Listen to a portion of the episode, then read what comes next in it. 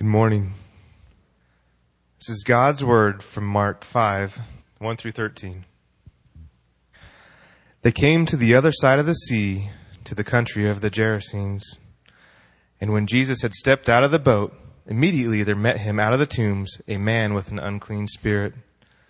He lived among the tombs, and no one could bind him any more, not even with a chain for he had often been bound with shackles and chains, but he wrenched the chains apart and he broke the shackles in pieces. No one had the strength to subdue him. Night and day among the tombs and on the mountains, he was always crying out and cutting himself with stones. And when he saw Jesus from afar, he ran and fell down before him, and crying out with a loud voice, he said, What have you to do with me, Jesus, Son of the Most High God? I adjure you, by God, do not torment me. For he was saying to him, Come out of the man, you unclean spirit. And Jesus asked him, What is your name? He replied, My name is Legion, for we are many. And he begged him earnestly not to send them out of the country. Now a great herd of pigs was feeding there on the hillside, and they begged him, saying, Send us to the pigs, let us enter them. So he gave them permission, and the unclean spirits came out and entered the pigs, and the herd, numbering about two thousand, rushed down the steep bank into the sea and drowned in the sea. Thanks, Forrest. Good morning. One of my favorite authors is C.S. Lewis, and in his book, The Lion, Witch, and the Wardrobe, towards the end of the book, Lucy has had this experience with Aslan, the Jesus figure, the Christ figure in the book, the lion. And during the book, she's seen that he's got a mind of his own. He goes his own way. He does what he thinks. We can't control him. He's having a discussion, she is, at the end of the book with Mr. Beaver, who says to her, He'll be coming and going. One day you'll see him, and another you won't. He doesn't like being tied down. And of course, he has other countries to attend to. That's quite all right. He'll often drop in, only you mustn't press him. He's wild, you know, not like a tame lion. I love the description, the, the picture here of the book of Mark, who Jesus is with the lion at the top. Note the eyes, the piercing eyes, the power that's displayed, and yet the tenderness. You see, he's a lion that cannot be controlled or tamed. And for Lucy, that's challenging because you don't know what he's going to do. It's the same for us, right? It creates challenges in our lives as well. It, it's tough sometimes because he doesn't do what we think he should do, what our idea of what God is like or who he should heal or how he should heal, etc., etc. But he reminds us in the book of Isaiah chapter 55, where it says this Seek the Lord while he may be found, call upon him while he's near. Let the wicked forsake his way, and the unrighteous man his thoughts. Let him return to the Lord, that he may have compassion on him, and to our God, for he will abundantly pardon. For, verse 8, my thoughts are not your thoughts, says the Lord, neither are your ways my ways. For as the heavens are higher than the earth, so my ways are higher than your ways, and my thoughts than your thoughts. He does things beyond what we understand. He heals and forgives far beyond what we as humans would. But he also doesn't heal sometimes when we think he should. We all, at times, I think, as believers, struggle with that. It leaves us with a choice. Do we withdraw from him or do we surrender to him and let him be God and trust him as God? What does it mean for us to really trust him? Even when we don't understand his ways. Well, I think most of all, we need a fresh understanding of him. We need to see him more clearly for who he really is in his power and his goodness. And I think that's what we get in today's passage. Pray with me. Heavenly Father, as we look at this passage together, may you open our eyes and give us that fresh vision of the incredible power of the Lord Jesus, that he's not a tame lion, that he acts in ways that we can't control, and yet he is good and loving and kind. May we see you, Jesus, more clearly through this passage today in Jesus' name. Amen. I love this passage because it's such a wonderful picture of both Jesus' humanity and his deity as God. As chapter 5 of Mark begins, it's set in this context of a really, really long day.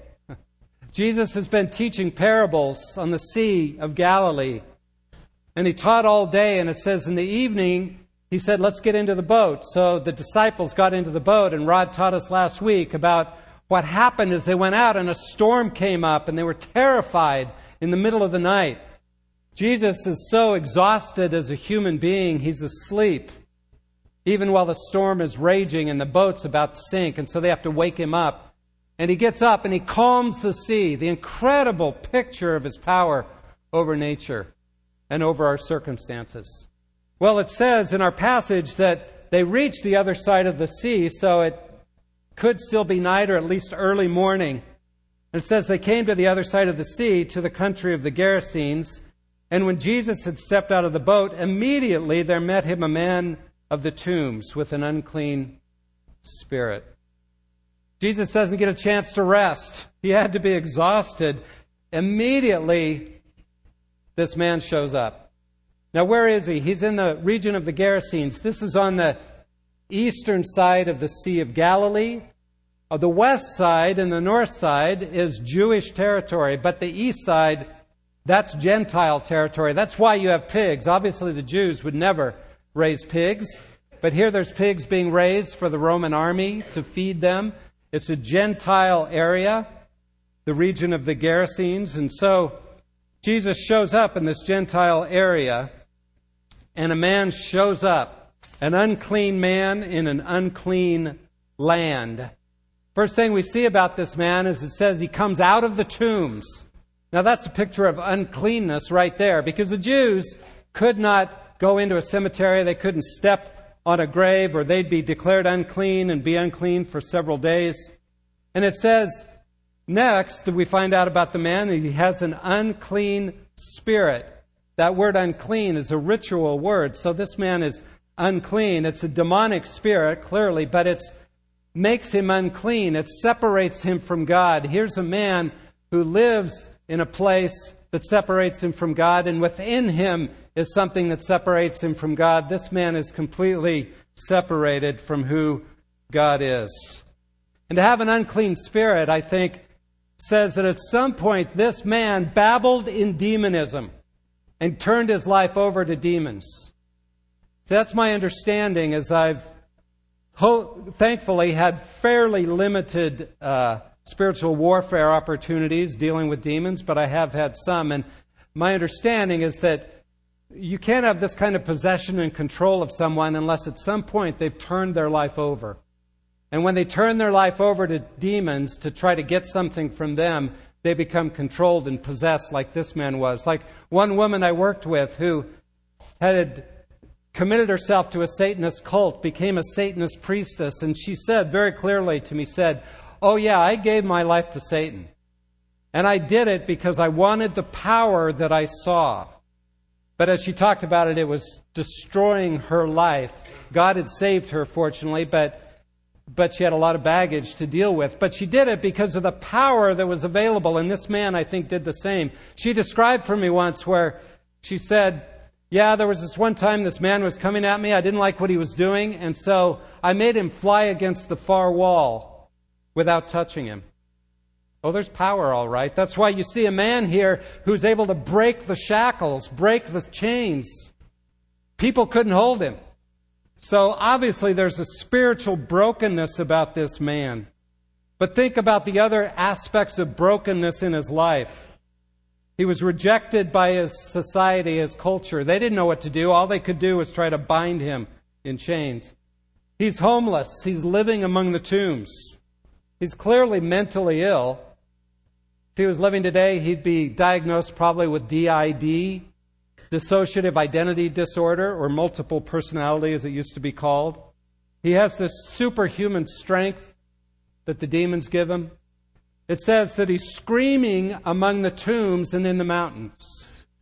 It's a picture of emotional distress and pain. What comes out of his mouth is this torture that he's experiencing, this personal pain. And it says he was gashing himself with rocks like people sometimes do today in their emotional distress and pain. They will cut themselves, and it's unfortunately way too common among our young people. They cut themselves to feel some kind of physical pain to try to get away from the emotional pain they feel inside. Popular today are zombies, the walking dead. You want a picture of someone who's walking dead? It's this man, this Gerasene demoniac. He's spiritually, emotionally, psychologically, socially broken. Could anyone be worse off than him? It's hard to imagine. And his society did not know what to do for him except bind him. You know, I think in our culture, we don't know what to do with people who are really broken either. And so what do we do? We bind them with medication. We just throw enough drugs at them, maybe it'll keep them out of the way and out of our hair. But we don't know what to do with broken people any more than they did in their culture. You see, I think Mark is given, giving to us a picture of what happens to humanity at its extreme when we move away from God, when we give ourselves to the demonic world, when we make poor choices in our lives, when we're broken by the pain that others inflict upon us. And he looks absolutely hopeless. And I know there's some here this morning that feel like that. You've got brokenness in your own life. People that have wronged you and done harm to you. And there's brokenness because of that. Or you've made bad choices yourself. Or maybe you're tied down and bound with resentment that you can't seem to forgive and let go of. For whatever reason, there's brokenness in every one of us because we live in a broken world. Are we beyond help? Are you beyond help? You or someone you know? Can Jesus touch that kind of life, or is there no hope except to just take drugs or be bound until you get to go be with Jesus someday? What we see in this passage is that Jesus is not a tame lion. he is powerful enough to deal with those kinds of brokenness, even the most extreme, like this man here. Let's look at the amazing healing, verse 6 through 13. Notice the immediate response of the demons when they, he saw Jesus from afar. He ran and fell down before him. I love that picture. Jesus steps onto the shore. He looks like an ordinary man, but the demons know who he is. And the demons prompt this man to come and they fall on his face he falls on his face because he knows that the only hope in dealing with someone who's as powerful as Jesus, who is the Son of God as he declares him to be, the only hope is to beg for mercy if you're a demon. And that's exactly what he does. The demons know who Jesus is, and they realize they have no power before him. Their best hope is to beg for mercy. Never forget, brothers and sisters, that Jesus has absolute power over the demonic world. That yes, we're in spiritual warfare, but what does the scriptures tell us? If Jesus is in us and we're standing in the name of Jesus, what does it say? Resist the devil and he will what? Flee from you. He has no power over us because of Jesus, who has absolute power over the spiritual world. We need not fear. And so I love this picture because it's a powerful scene. Imagine being one of the disciples who you've just been through this incredible experience of Jesus teaching, and then you watch him calm the storm, and the disciples respond with, Who is this guy? And now they're seeing this demonic man fall down and begging for mercy. And so Jesus asks their name. He was saying to him, Come out of the man, you unclean spirit. In verse 9, Jesus asked him, What is your name? And he replied, My name is Legion, for we are many. A legion was in the Roman army 6,000 men. Now, there are literally 6,000 demons in this man? Maybe. But I think the point is there are a lot. I mean, you talk about multiple personality, this guy had it. He's as about, about in as bad a shape as you could possibly be. And so, what did this legion do? You think they'd have incredible power. It's a whole army. And what happened? He begged him earnestly not to send them out of the country. And then there's this great herd of pigs. And so what do the demons do? They say, please send us into the pigs. now, I don't know what it would have meant to be sent out of the country versus the pigs. I don't know what that gained the, these demons. I'm guessing not much. But Jesus answers their prayer. Do you, get, do you see that? They ask him, please don't torment us. Please don't send us out of the country. Send us into the pigs. And Jesus answers their prayer. I don't know about you, but that's kind of mind blowing to me that he does what the demons ask. He's not a tame lion. he doesn't do what we would expect. Why does he do what the demons ask? I don't know. But I have to trust that Jesus knew what he was doing. Despite the financial loss to the owners of the pigs, right? They just lost all their pigs. Despite the death of these animals, some have said, well, that's terrible. Why would Jesus kill all these pigs? Well, you know, doesn't he love animals? well, remember, they were destined for, to be slaughtered anyway for the Roman armies to feed them. But I think it's worth saying that, sure, Jesus loves animals. He created them all, but Jesus has a different priority than our culture tends to have. Yes, people are more important, and he was willing to sacrifice 2,000 pigs to save one demonic man. Our culture is willing to kill millions of babies through abortion, but throw people in jail for disturbing a bird's nest. Something's wrong with our value system. Should we be kind and generous to animals? Sure. But let's not get our priorities messed up. Jesus cares more about a person knowing him than protecting an animal. So note how this story shows Jesus' absolute authority over the demonic world. He's not a tame lion. And there's something else going on kind of behind the scenes that I think it's important to note here. Mark, as he tells this story, is, I believe, drawing a comparison between Jesus and Moses. Remember the story of Exodus where Moses comes as the great Redeemer who's there to save the people of Israel from Egypt. And he comes and he does miracles and then he leads them across the sea, just as Jesus led his disciples through the storm across the Sea of Galilee. And then he confronts the enemy. And the enemy, the legions, the army, was cast into the sea under Moses and destroyed. Notice Jesus casts the legion into the pigs and then they are drowned in the sea, just like, like the Egyptians were. Interesting parallel, but let's notice the differences as well as the parallel, right? Because Jesus is making it clear the enemy is not the Romans or the Egyptians, it's not pagans, it's not Gentiles. Who's the enemy? The demons. The demonic world. Satan's the enemy. And in fact, Jesus is going to go on to do what he can to save the pagan, the Gentiles, not destroy them. Just like he saves this man who seems, who's a Gentile who looks beyond redemption, he saves him.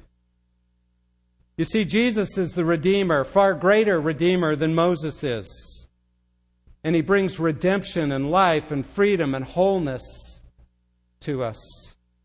So, this is a marvelous picture of a lion who's not tame, who's all powerful, who can conquer death, who can break free the chains that bind us, who can heal brokenness. It's a marvelous picture, but as the story goes on, it's very interesting to see the shocking responses that people have.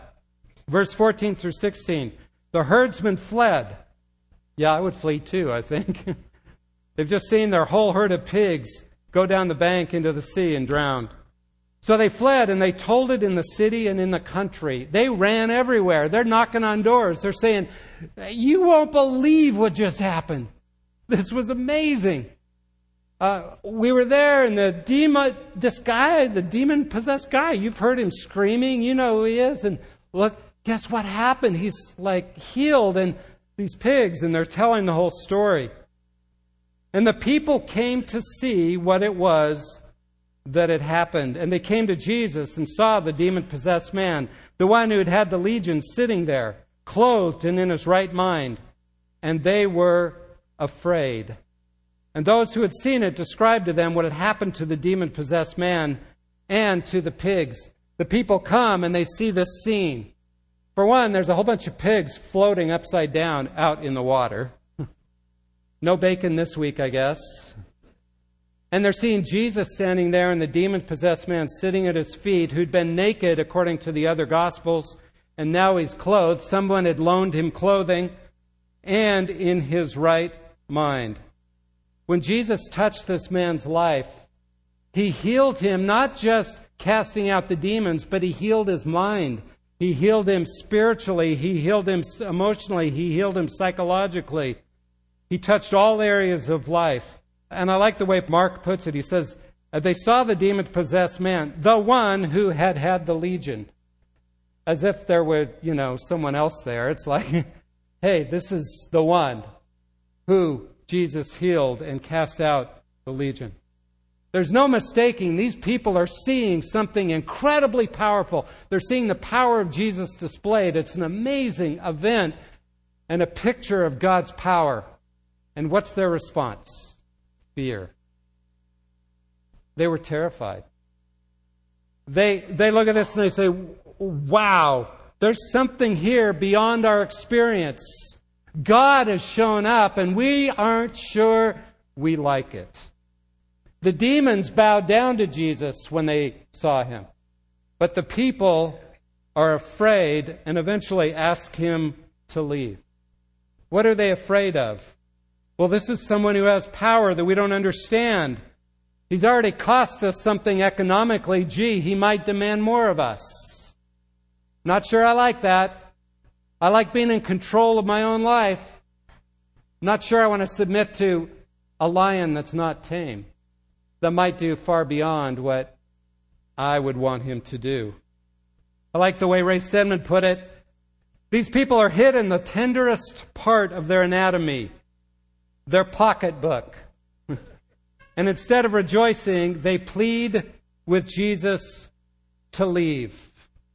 You know, I, am struck as I think about this. I, I run into people fairly often who are struggling, and they, I've had people say to me several times, you know, I really can't believe in the miracles of the Bible. I really can't believe that Jesus rose from the dead, you know, and if Jesus would just do a miracle that I can see, I would believe in him. You know what? This story shows us that even seeing a miracle of God right before your eyes is no guarantee that you'll believe. Jesus said that, right? They're wrestling, hey, do a miracle. The Jews are saying, and he says, you know what? Even if someone rose from the dead, you still wouldn't believe. The issue is not wanting to see a miracle. The issue is our own hearts. Do we want to submit to God or maintain, maintain control of our own lives? That's the issue. They're terrified of how He might take control, and they don't want to give it up. So, what's their response? Verse 17 they began to beg Jesus to depart from their region. They don't want to be healed. They want to stay in control. They want to run their own lives. They want to be comfortable, and Jesus doesn't come to make us comfortable. He's not a tame lion. I see many of us struggle with that. We think, you know, if Jesus, Jesus, if you really loved us, you would fix this part of my life. You would heal the way I want you to. You would make my life better, etc., etc. And you know what? Jesus is not committed first and foremost to make us comfortable. He's committed to make us Christ like. That means he has a different agenda, and so he's not a tame lion, so he doesn't do things the way we think he should. His ways are not our ways. And notice verse 18, the first little phrase. As he was getting into the boat, they begged him to leave. We don't want you around here. And you know what? He does what they ask. Crazy. He does what they ask. See, Jesus doesn't force himself on us. If we don't want to submit to him, he doesn't force us to submit to him. So, verse 18 through 20. As he was getting into the boat, the man who had been possessed with demons begged him that he might be with him. And he did not permit him, but said to him, Go home to your friends and tell them how much the Lord has done for you and how he has had mercy on you. And he went away and began to proclaim in the Decapolis how much Jesus had done for him, and everyone marveled. Here's another interesting part of the story.